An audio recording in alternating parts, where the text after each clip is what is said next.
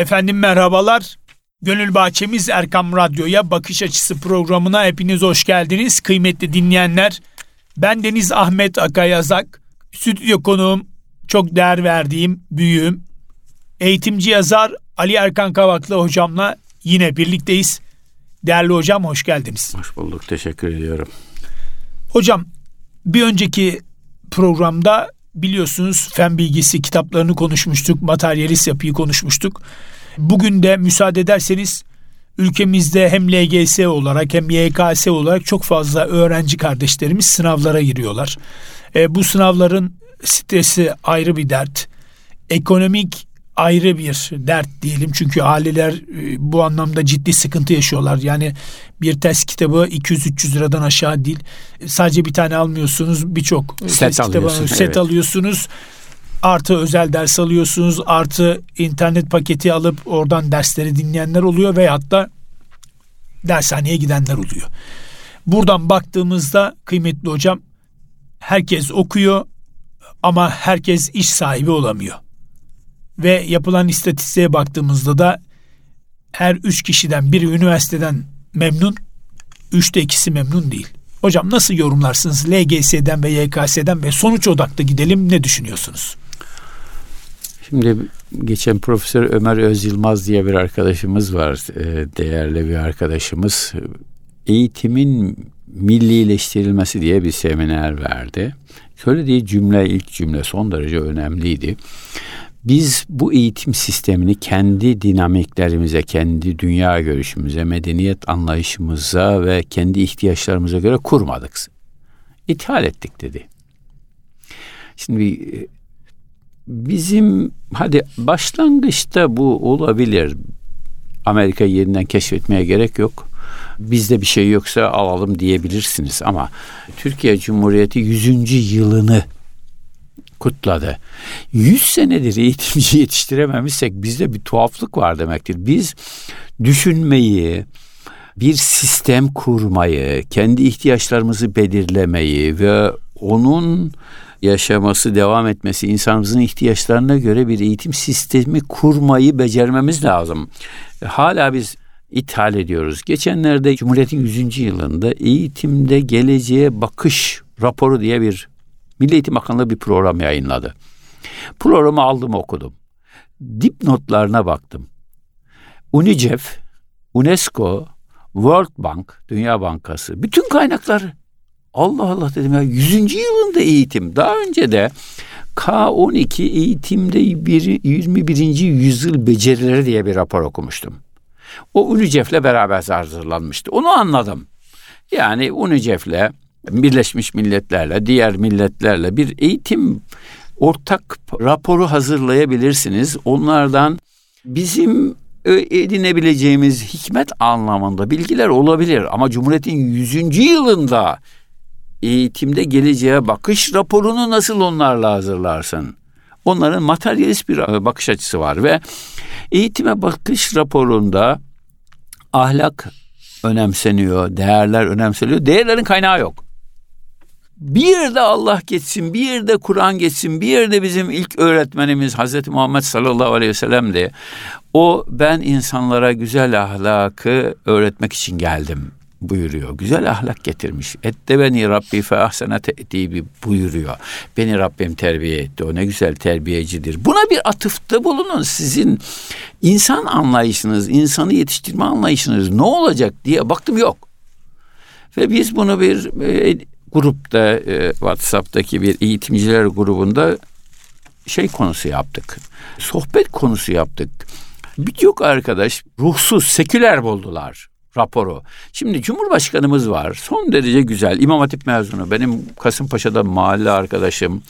Doğru dürüst güvenilir bir adam. Diyor ki biz Asım'ın nesli yetiştirmek istiyoruz. Biz dindar nesil yetiştirmek istiyoruz. Yüksek perdeden eğitimin amacının Türkiye'yi geleceğe hazırlayan nesiller yetiştirmek istediğini söylüyor ama aşağı bakıyoruz raporlara, kitaplara biz bu özellikleri görmüyoruz. Şimdi dolayısıyla temelinde bizim yerli ve milli bir eğitimi tasarlamamız gerekiyor. bizim insan anlayışımızı tasarlamamız gerekiyor. Eğitimin amacı insanın yeteneklerini keşfetmek, onu geliştirmek, onu dünyada ve ahirette mutlu olacağı şekilde kamil insana dönüştürmektir. Bunu tasarlamamız gerekiyor. Biz bu noktada hala taklitçiyiz ve kendi sistemimizi kuramadık. Şimdi şeye hiçbir itirazım yok. Mesela okulun başlangıcından itibaren bizim kendi medeniyet değerlerimizle farklılıklar var. Mesela okul 7 yaşında başlar. Şimdi 6'ya alındı. İsviçreli bir bilim adamı Jean Piaget demiş ki eğitim 7 yaşında başlasın. Sonra Avrupa'daki araştırmalar 7 yaşın geç olduğunu tespit etmişler. 6'ya çeken var, 5,5'ta falan başlatanlar var. Osmanlı'da eğitim ne zaman başlıyordu? Çocuk 4 ay, 4 yaş, 4 ay, 4 günlük oldu mu hoca mektebine gidiyordu. Yani 4 yaşında, aşağı yukarı 4,5 yaşında başlıyordu. Şimdi Batı'nın geldiği yer, eğitimde, e, evde ve okulda başarılı eğitim sisteminde bunlara yer verdim, tercüme yaptım. Eğer çocuk affedersin donunu çekebiliyorsa, ihtiyaçlarını gidebiliyorsa, tuvalet vesaire, çocuk öğrenme yaşına gelmiştir, öğrenebilir. Hemen başlamalı, ne kadar erken o kadar iyi diyorlar. Onun için Avrupalılar kreşler açtılar. Ve biz bu konuya yeni yeni, oraya bakarak, ha, Avrupalılara bakarak kreşlere açıyoruz. Aslında ya İslam kardeşim. medeniyeti var. Osmanlı İmparatorluğu daha yakınımızda. Ya ya git. Niye Osmanlı'yı araştırmıyorlar Git ya Süleymaniye ya. ya. Git Süleymaniye ya. Hiçbir şey görmüyorsan camiyi bir gez. Evet. Ondan sonra camiden çık etrafında bu caminin neler var. Hemen güney kapısından çıktığında Sıbyan Mektebi var. Yanı başına gittiğinde kütüphane var. Orası bir medrese ilkokul, ortaokul, Sıbyan Mektebi'den sonra ortaokul, lise, Darul Hadis var. Üniversite seviyesinde mektep var. Fatih Sultan Mehmet Han İstanbul'u fethetmiş, Sahlı Seman medresesi açmış. Seman, Semaniye 8 demek. Fatih Camii'nin etrafındaki okul 8. okuldur. Ayasofya'nın etrafında okul var. 8 tane okul açmış adam ve bu okullarda fen ve dini ilimleri beraber okutmuş. Kur'an merkezli, cami merkezli bir medeniyet inşa etmiş. Sekiz dil bilen havan topunu icat eden icat sahibi bir adam ya. Dünyanın bütün bilgilerini toplamış burada. Biz kendi sistemimize dönmemiz lazım. Eğitimi yeniden dört yaş, dört ay, dört yine dört buçuğa indirgememiz lazım. Yeni yeni bu dönemde hakkını yemeyelim AK Parti bir şey keşfetti ben senelerce yazdım. Diyanet İşleri Başkanlığı 4-6 yaş kreşleri açtı ve her okulda şimdi bir anaokulu var. Yaygınlaştırıyoruz bunu. Gene Avrupa'ya bakarak yapıyoruz. Kendimize bakarak yapmamız gerekir. Bu iyi bir şey ama ne kadar erken o kadar iyi.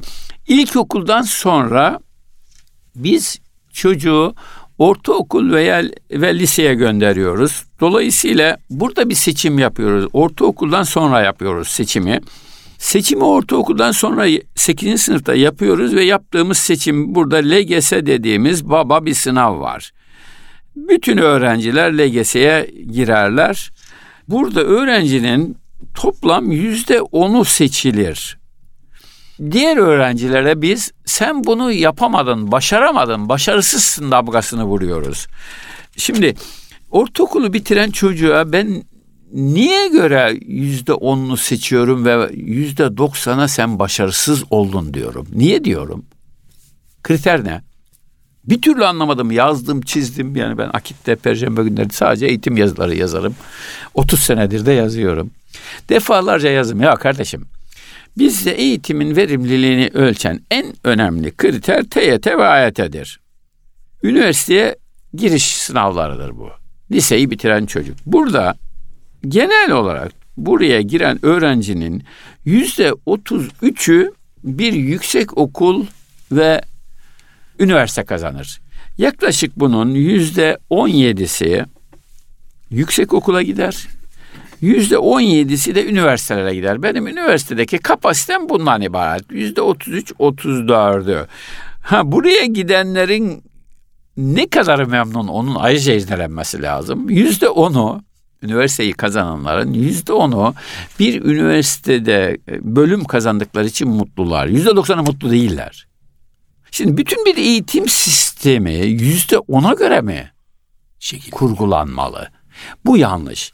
O zaman tekrar LGS'ye dönüyorum. Bizim LGS'de yüzde on değil yüzde kırkı seçmemiz lazım. Hatta yüzde elliyi seçmemiz lazım. Çünkü liseye seçiyorsunuz öğrenciyi. Lisede bizim branşlara göre tematik liseler kurmamız lazım. Yani çocuğu hakikaten hayata hazırlamamız lazım.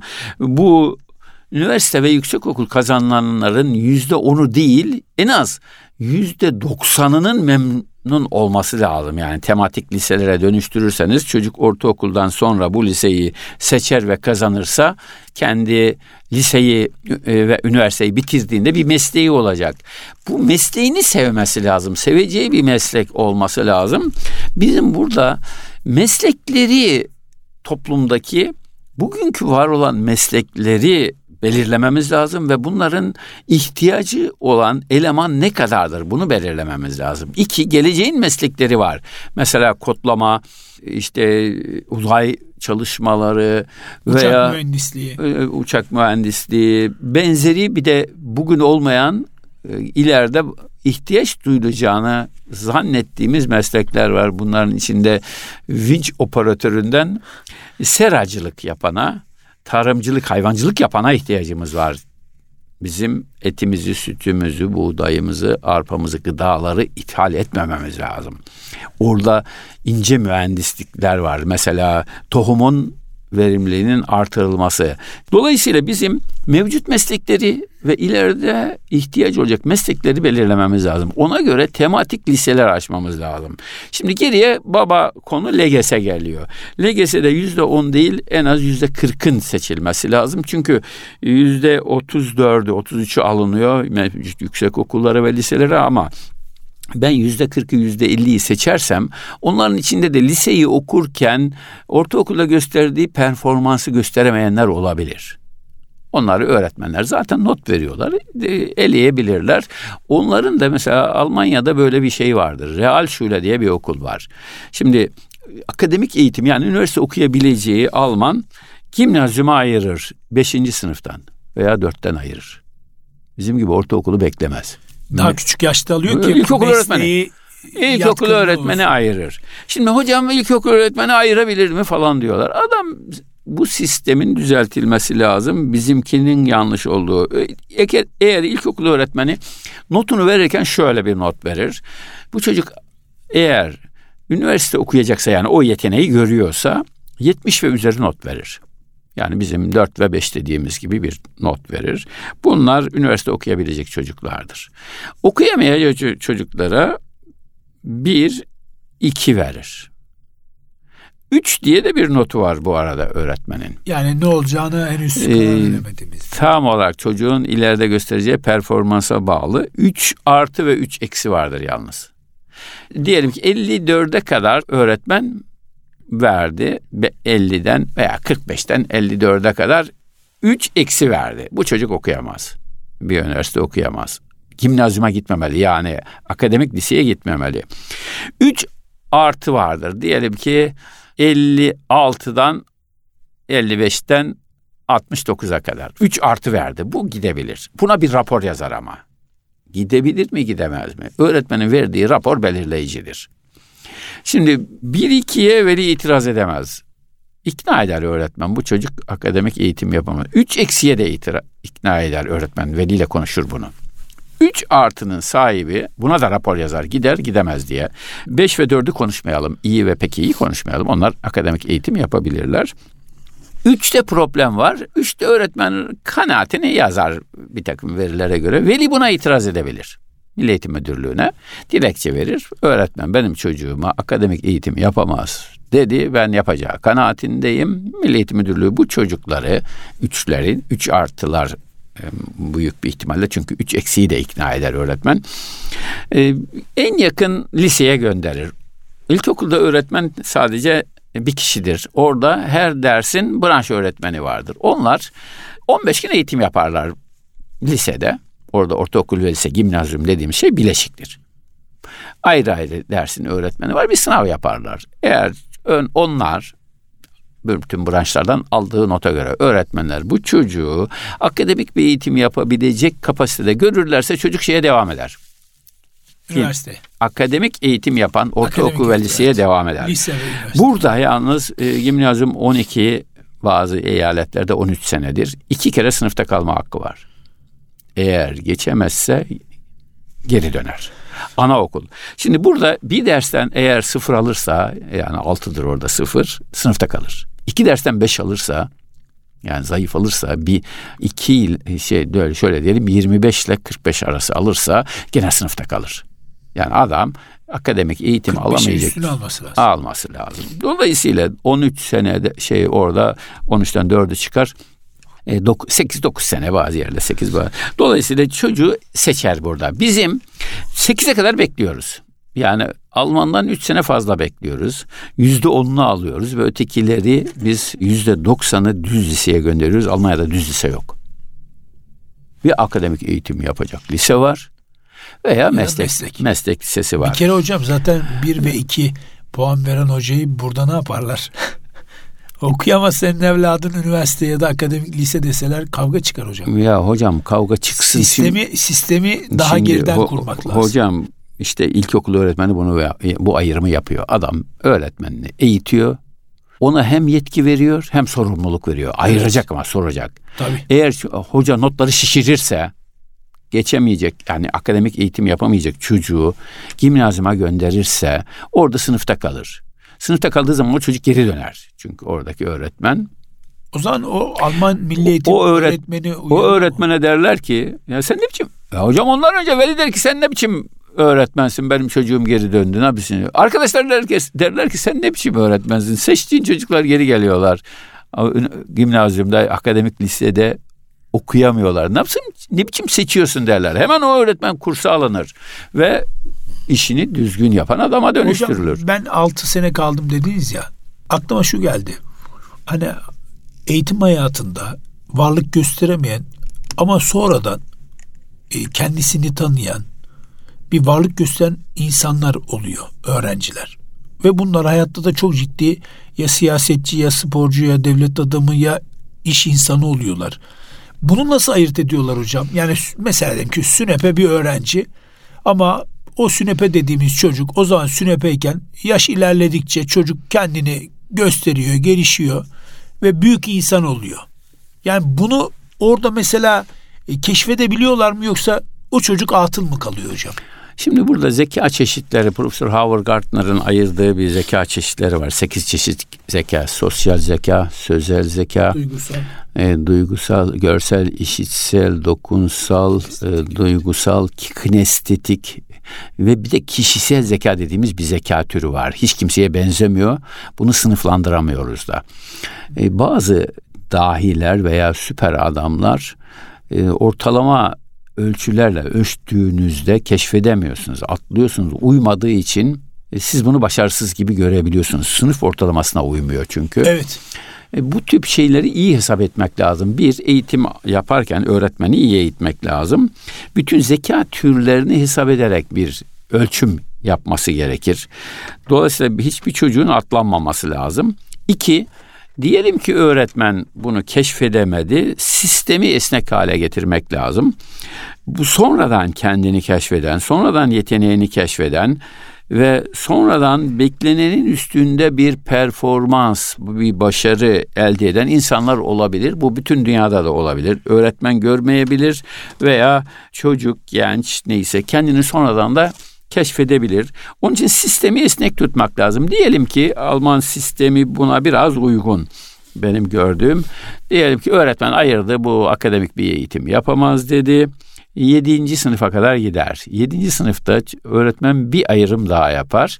Real şule dedikleri kalifiye meslekleri öğrenecek çocukları bir daha ayırırlar.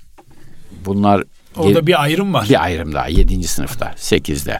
Ortaokul bitince bizdeki öyle diyelim. Şimdi mesela bir elektrik elektronik okuyacaksınız veya kodlama okuyacaksınız, mühendislik okuyacaksınız veya Aselsan'a gideceksiniz. Yani şimdi bizde öyle liseler de var. Yani e, en yüksek LGS puanıyla öğrenci alan meslek liseleri var. Motor meslek lisesi var mesela. Kartal'da ben ziyaret ettim. Bütün Türkiye'deki üretilen arabalarda motoru var. Onun üzerinde çalışıyor orada. Mezun oldu bu çocuk. O firma onu kapıyor. Yani okul onu alıyor. Şimdi buna bir özellikle Mahmut Özer önem verdi. Bir meslek liselerinin e, alınacak öğrencilerin önceden seçilmesi, e, meslek lisesine gönderilmesi gerektiği konusunda bir büyük bir çaba gösterdi. Özellikle sanayi odaları, ticaret odaları, meslek odalarıyla sözleşmeler yaptı firmalarla. Onlarla milli eğitim sözleşme yaptı. Mesela bu yaz Seydişehir'e gittim ben. Konya Seydişehir. Bizim orada alüminyum fabrikası var. Çok önemli bir fabrika. Meslek lisesiyle meslek ticari meslek lisesi anlaşma yapmışlar. Oradan mezun olan çocuklar orada staj yapıyorlar mezun olmadan veya gittiklerinde de orada staj yaparken e, orada çalışmayı görmüş okulda da bu burada böyle bir iş kolu var gidebilirsiniz diye öğretmenler ona göre hazırlamışlar. Hem okul memnun kalifiye öğrenci alıyor. Mesela hem şirket memnun. E, mesleki teknik Anadolu liselerinin öğrencisinin yüzde yetmişi geçen sene Seydişehir'de e, oraya gelmiş. Hem istihdam sağlıyor hocam. Hem de istihdam herkes sağlıyor. üniversite okuyacak diye bir şey yok ki. E, üniversitede yerimiz yok. Bütün problem o ya. Ya mezun olduktan sonra da iş beğenmiyor hocam evet, kimse. Bir de, ama üniversitedeki mezun olduğu bölüm çocuğu hayata hazırlamıyor. Evet. E, çok enteresan mesela Su şehrinde, Sivas'ın Su şehrinde bir meslek yüksek okulunda konuşma yaptım ben Kayaka yurtta akşam. Oradaki Kayaka yurdunda kalan öğrenciler iki yıllık bir meslek yüksek okulu okuyorlar. Sağlık meslek lisesinin bölümlerini okuyorlar. Yani herhangi bir okul falan değil. İktisat, işletme falan dediğinde e, bizim üniversite okuyan öğrencilerin yüzde kırkı açık üniversiteye gidiyorlar. Onların bölümleri böyle bölümler büyük oranda. Buradan mezun olanın yüzde 50-60 oranında işsiz kalma riski var. Büyük büyük bir risk var. Üniversite okumuş gibi yapıyor. Ama neticede diyelim ki öğretmen yanlış seçti veya öğrenci sonradan performans gösterdi, bir başarı gösterdi. Sistemin esnek olması gerekiyor. Dışarıdan mesela orada liseyi bitirme sınavına girebilir. Bizde de var sistem. Dışarıdan sınava giren adam üniversiteyi kazanabilir. Yani dışarıdan da bir mesleği yaparken veya meslek lisesinde okurken de eğer yeteneğini keşfedebilirse sistem açık olmalı. Sınavla e, üniversite okuyabilmeli. Üniversiteyi bitirdikten sonra da dünyada bu yaygın.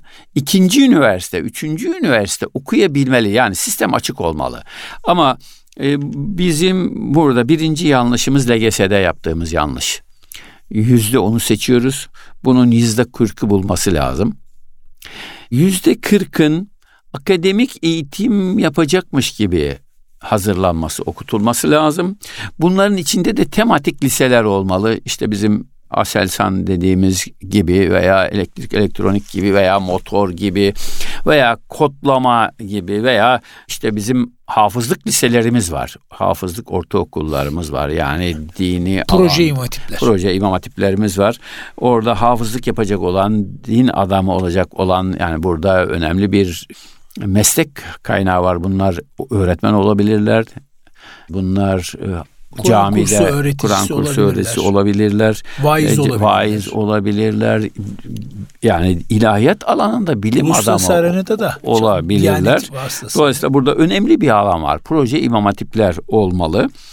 E, burada imam hatipler konuştuk. İmam hatiplerin bir bölümü proje imam hatipler. Bunlar yüksek okul okuyabilirler. Hafızlık yapanlar Diyanet zaten istihdam ediyor. Müezzin olarak alıyorlar. Hocam bir de spor ee, liseleri var. Diğerlerin, diğerleri, diğer şimdi çocuk 200'e kadar hatta 250'ye kadar 250 LGS puanıyla imam hatibe gelmişse bu çocuğun İstisnalar hariç akademik bir eğitim yapma şansı yok. İlahiyat okuma şansı yok. Öğretmenlik şansı yok. Kur'an kursu öğreticiliği şansı yok. Eğitim e, ki Diyanet 4-6 yaş Kur'an kursu açtı. Orada da eğitimciye ihtiyacımız var. Eğitimci olma şansı yoksa ki yok. E, bunların mes, İmam Hatip programlı bir meslek lisesine gitmeleri lazım. Bu, Türkiye'de bu yok. Yani cümlemi tekrarlayayım. İmam Hatip programlı meslek lisesi açmamız lazım. Şimdi benim arkadaşlarım var İmam Hatip'te öğretmenlik yapıyor. Böyle okuldu. Ya hocam diyor ben çocuğu motive edemiyorum. Çalışmıyor çocuk. Niye çalışsın? Üniversite okuyamayacak, kazanamayacak. Biliyor yani üç buçuk milyon adamın sadece bir milyon yüz bini aşağı yukarı Üniversite ve yüksek okulda yer buluyor. Ötekiler kazanamayacak yani sistemi ben görüyorum. Çocuk da görüyor. Görmeyenler çocuğunu işte az önce sizin ifade ettiğiniz gibi set halinde test kitapları alıyor. Hatta ders kitapları alıyor. Yani ders kitabı LGS ve şey TYT ve AYAT'ya göre yazılmış ders kitapları alıyor. Çocuğunu dershaneye özel gönderiyor, özel derse gönderiyor. Bir dünya masraf ediyor. Bizim bu masrafı da ortadan kaldırmamız lazım. Tasarruf etmemiz lazım.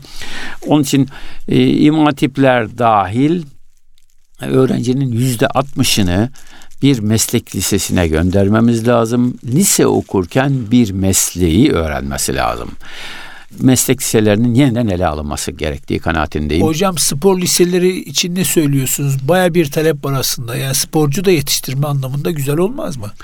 Şimdi bu, bu konuda sağ olsun bizim Nazif Yılmaz Bey şu anda bakan yardımcısı oldu. Daha önce Din Öğretimi Genel Müdürlüğü yaptı. İmam Hatip liselerinde çeşitli programlar geliştirdi. Spor meslek lisesi bunlardan birisi.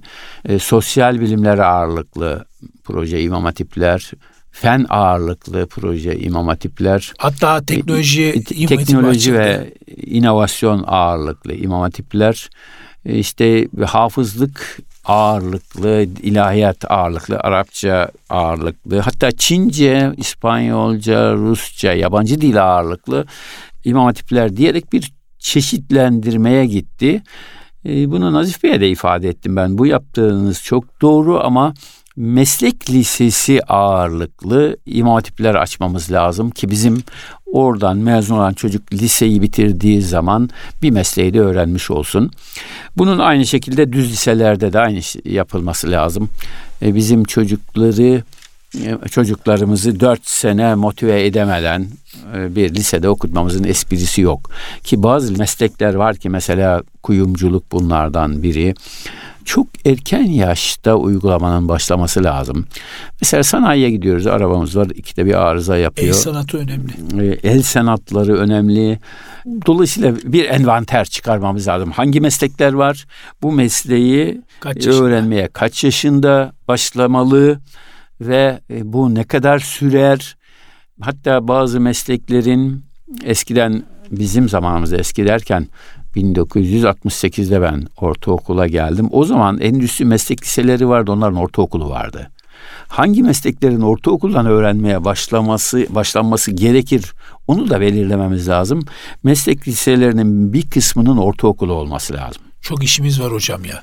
Yani yapılabilir, yapılamaz değil. Hatta bazen böyle eski mesleklerle ilgili belgeseller oluyor. Mesela saatle ilgili öyle 10-11 yaşında olmaz hocam. Daha küçük yaşta başlıyorlar. Yani okula giden çocuk aslında yaz tatilinde saatçiye gidecek.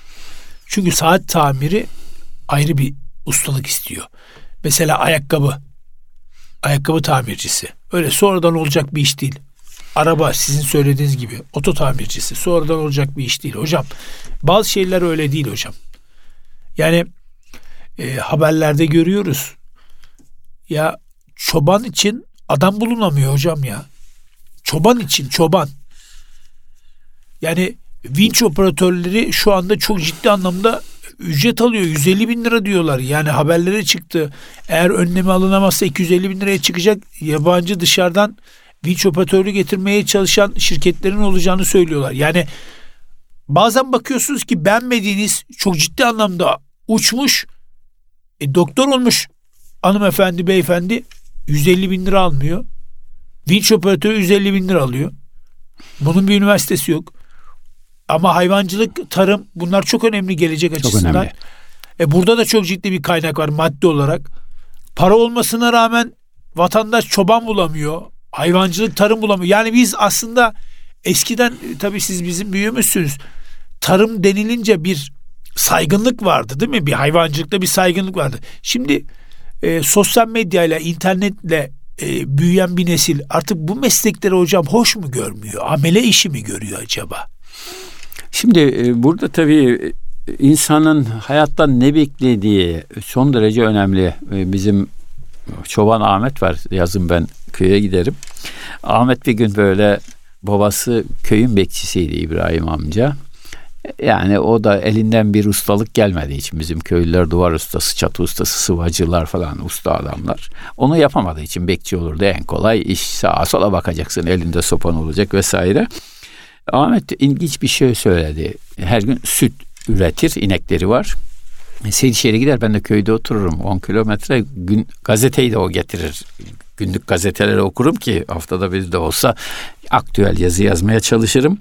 Bir gün bana evini gösterdi. Evinde ineği var, koyunları var, tavukları var Ahmet'in. Hocam dedi babam beni işte zengin adamlar köye göre zengin işçi gönderirdi karın tokluğuna çalışırdım. Şimdi benim arabam var, tavuklarım var, ineğim var. Evim var. Evim var kimseye muhtaç değilim ve ben bu köyde kendi kendine yeten ender adamlardan biriyim. Ama inek beslediğiniz zaman üreticisiniz. Evet. Etinden, Cum- sütünden, cumartesiniz yok ama. Her şey var. Bayram tatiliniz yok ama inek her gün bakım ister. Tavuk besliyorsanız her gün tavuğa bakacaksınız.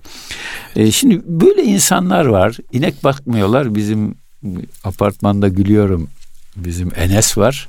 Enes köpek bakıyor her gün gezdiriyor. Köpeği eğer evde bakıyorsanız akşam bir saat sabah, sabah bir saat bir gezdirmeniz saat. lazım. Ya Enes bu köpeği bir hayvan kurumuna ver de bir oğlum keçi koyun bak sütünden de faydalanırsın. Etinden de faydalanır. Buna niye besliyorsun? Bunun eti yenmez, sütü yok, içilmez diyorum. Enes benim tabii biraz da espriyle konuştuğumu biliyor, gülüp geçiyor ama işin realitesi bu. İnek bakmayan adamlar köpek bakmaya başladılar, kedi bakmaya başladılar. Hatta kedi... ben onunla ilgili bazen çevreme söylerim. Köpek mi gezdiriyor adamı, adam mı köpeği gezdiriyor? İkisi de tartışılabilir ve bunlar bir ihtiyaç değil yani. Tabii. Bir Müslümanın evinde köpek ihtiyacı yoksa niye beslesin? Ha sürüsü varsa koyunu, bahçeli evi varsa, varsa bahçeli evin var.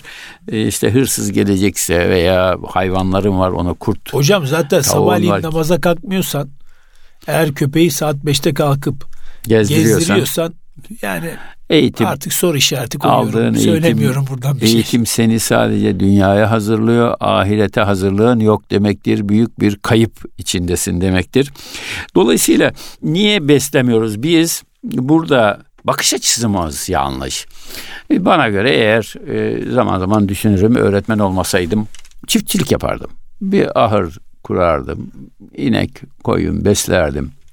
Üretmek güzel bir şey. O hayvanlarla beraber olduğunuzda aranızda duygusal bir bağ oluyor. Evet. Şimdi şöyle dışarıdan sürüye bak. Allah'ı zikrediyor. Yani dışarıdan sürüye baktığınızda bütün koyunlar birbirine benziyor gibi. Bütün inekler sığıra baktığınızda sığır sürüsüne inekler birbirine benziyor gibi ama öyle değil. Kendi evinizde kendi malınız oldu mu onun sevilmesi gerekeni vardır, okşanması gereken vardır. Duygusal bağınız oluşur. Onlarla akşam sabah beraber olursunuz ve mutlu olursunuz. Dedikodu da yapmıyorlar Dedikodu hocam. da yapmazlar ve size de verdiğinizi alırsınız. Yani hayvancılık yine e, veya tavuk da yap, e, besleseniz Koyun, kuzu, yumurta keçi. verdiğiniz emeğin karşılığını alırsınız. Sizi kimseye muhtaç etmez. Duygusal olarak mutlu olursunuz. Dedikoduya fırsatınız olmaz ve üreten bir ülke olursunuz. Gıdada pandemide gördük her ülke kendisine kapandı ve özellikle gıdada kimse malını satmamaya başladı. Bizim eğitimi yeniden Türkiye'nin kendi kendine yetebileceği, komşularına ihraç edebileceği şekilde dizayn etmemiz lazım. Akademik eğitim yapacakları, onlara e, biz dünyayla yarışabilecekleri bir eğitim sistemi hazırlamamız lazım. Aziz Sancar yetiştirecek, Selçuk Bayraktar yetiştirecek dünya Fuat çapında Sezgin. Evet. Veya Tayyip Erdoğan gibi dünya çapında siyaset yapabilecek sosyal bilimciler, eğitimciler yetiştirmemiz lazım. Bunun okulları olması lazım. Öbür yanda da işte meslek envanteri çıkarmamız lazım. Hangi meslekte neye ihtiyacımız var, neyi ihraç edebiliriz? Artık dünya küçüldü. Dolayısıyla ona göre çocuklarımızı harcamamamız lazım bu apartmanda oturan adamların bakış açısıyla dünyayı görmemek lazım. İşte çiftçi, e, köylü, şu bu tukaka ama sofraya oturduğunda köy yumurtası diyorsun. Köy kahvaltısı diyorsun. Organik yumurta. Organik bilmem ne diyorsun. Yeniden bu işlere bakmamız lazım. mesleği önemsememiz lazım. Çocuklarımızı yeniden önemsememiz lazım. Benim çocuğum 12 sene okuduktan sonra ilkokul, ortaokul, lise işsiz biri olmamalı. Üniversite okuyabilecekse onu dediğimiz gibi yüzde 33'ü önceden ayırmamız lazım. 8. sınıfta en son kararı vermemiz lazım. Ona bir meslek öğretmemiz lazım. Yüzde 33 yüksek okul ve üniversite okuyarak bir meslek sahibi olabilir. Onun da iyi bir envanterini çıkarmamız lazım. Bizim üniversiteleri de mezun olduğu zaman bir mesleği yapacak şekilde yeniden dizayn etmemiz lazım. Çünkü bazı özellikle işte işletme, ekonomi falan böyle bölümler var buradan. Bir üniversite okudum diyor, açık üniversite okudum diyor falan. İyi okusun ama mezun oluyor, iş arıyor. Dolayısıyla yani sen dört sene de üniversite okuduktan sonra dört sene lise, dört sene üniversite işsiz üretiyorsan kardeşim bu eğitim sisteminin ayakları yere basmıyor dememiz lazım. Onun için meslek eğitimini önemsememiz ve meslek liselerini yeniden dizayn etmemiz lazım. LGS'yi yeniden buna göre ayarlamamız lazım. TYT, AYT'de bizim TYT, AYT diye bir sınav ihtiyacımız olmaması lazım. Diyelim ki e, tıp fakültesi işte mühendislik, elektronik e, bunları da Almanlar çok güzel öğretmenin notuyla hallediyorlar.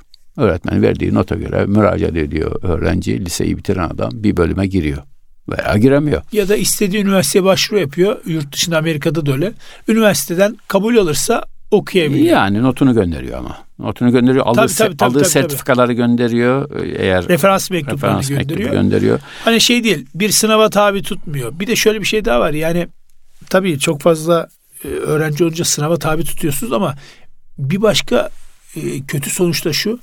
Ben sana eğitim veriyorum ama kendimi beğenmiyorum bir de seni sınava tabi tutayım gibi bir durum söz konusu yani. Üniversite okuyorsun hadi yüksek lisansta yine bir sınava gireceksin. Yüksek lisans okuyorsun doktor için hadi bir daha sınava. Yani bir bakıyorsunuz ki hocam hayatımız hep sınavla alakalı e, süreçlerle geçiyor ve ciddi anlamda zaman kaybı, maddi kayıp, öğrenci kardeşlerimizi görüyoruz. Strese giriyorlar hocam. Evet. Şimdi e, biz ilkokul öğretmenine görev versek akademik eğitim yapacakları sene ayır. LGS'ye ihtiyacımız olmaz.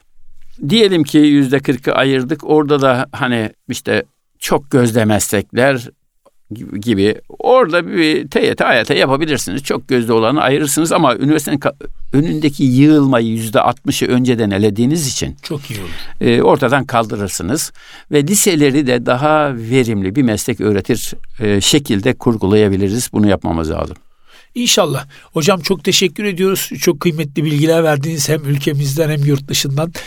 Kıymetli dinleyenlerimiz Bakış Açısı programımızda bugün eğitimci yazar Ali Erkan Kavaklı hocamızla tekrar birlikteydik. Çok önemli bilgiler verdi. Hem LGS hem YKS hem de eğitim süreciyle alakalı. Bir sonraki programda tekrar görüşmek ümidi ve duasıyla kendinize çok dikkat ediniz. Allah'a emanet olunuz.